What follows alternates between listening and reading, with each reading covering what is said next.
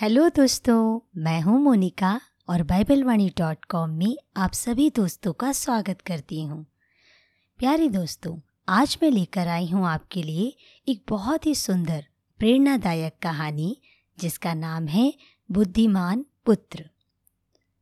पवित्र शास्त्र में लिखा है, बुद्धि की प्राप्ति चांदी की प्राप्ति से बड़ी और उसका लाभ चोखे सोने के लाभ से भी उत्तम है।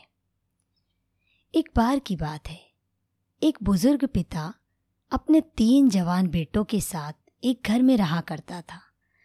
जब उस पिता को लगा कि उसका अंतिम समय आ पहुंचा है, तो वह मरने से पहले अपने तीनों बेटों को अपनी सारी संपत्ति बांट देना चाहता था, लेकिन उसका पुश्तैनी घर जो उसके पूर्वजों की धरोहर था, वह उसे उस बेटे को देना चाहता था जो कि बुद्धिमान हो। इसलिए उसने तीनों को बुलवाकर तीनों को एक एक हजार रुपया दिया और कहा, यदि तुम तीनों में से जो भी बेटा इस एक हजार रुपये का इस्तेमाल करके अपने अपने खाली कमरों को पूरी रीति से भर देगा, उसे मैं ये घर दूंगा। ऐसा करने के लिए उन्हें केवल एक घंटे दिए गए थे।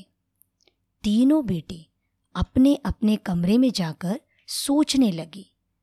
फिर बड़े बेटे ने बाहर जाकर एक कचरे वाली गाड़ी को एक हजार रुपया दिया और उस गाड़ी से आसपास के तमाम पेड़ों की पत्तियों से कमरा भरने के लिए कहा। फिर क्या था, वह अपना कमरा आधा ही भर पाया था कि एक घंटा पूरा बीत गया। तब उसे रुकना पड़ा। अब बारी है दूसरे बेटे की।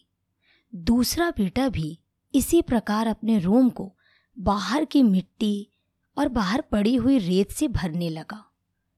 कड़ी मेहनत मशक्कत करने के बाद वो कमरे का केवल एक चौथाई हिस्सा ही भर पाया था और थक गया। समय पूरा हो गया। अब बुजुर्ग पिता सोचने लगा, बारी तीसरे यानी कि छोटे बेटे की है।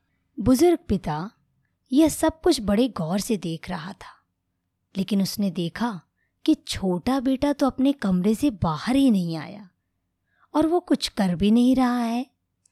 इस पर बड़े भाई और बीच वाले भाई ने पिता के साथ जाकर उस छोटे बेटे के कमरे के दरवाजे को खटखटाया, तो क्या देखा कि उस कमरे के बीचों बीच उस छोटे बेटे ने एक मोमबत्ती जला रखी थी, जिससे पूरे कमरे में रोशनी भरी हुई थी।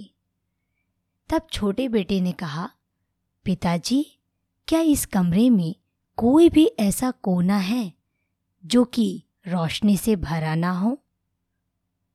पिता को अपने छोटे बेटे की बुद्धिमानी देखकर बड़ा गर्व हुआ और खुशी हुई, और उसने उस पुश्तैनी मकान को उसी के नाम कर दिया। दोस्तों, यह कहानी हमें क्या सिखाती है? यही कि जो बुद्धि को ग्रहण कर लेता है, उनके लिए वह जीवन का वृक्ष बनती है और जो उसको पकड़े रहता है वह आशीषित होता है। विश्वास करते हैं कि आज की कहानी आपको अच्छी लगी है। यदि अच्छी लगी है तो इसे लाइक कीजिए, शेयर कीजिए और इस कहानी से आपने क्या सीखा है कमेंट करके ज़रूर बताइए। तो सुनते रहिए कहानी मोनिका की ज़ुबानी।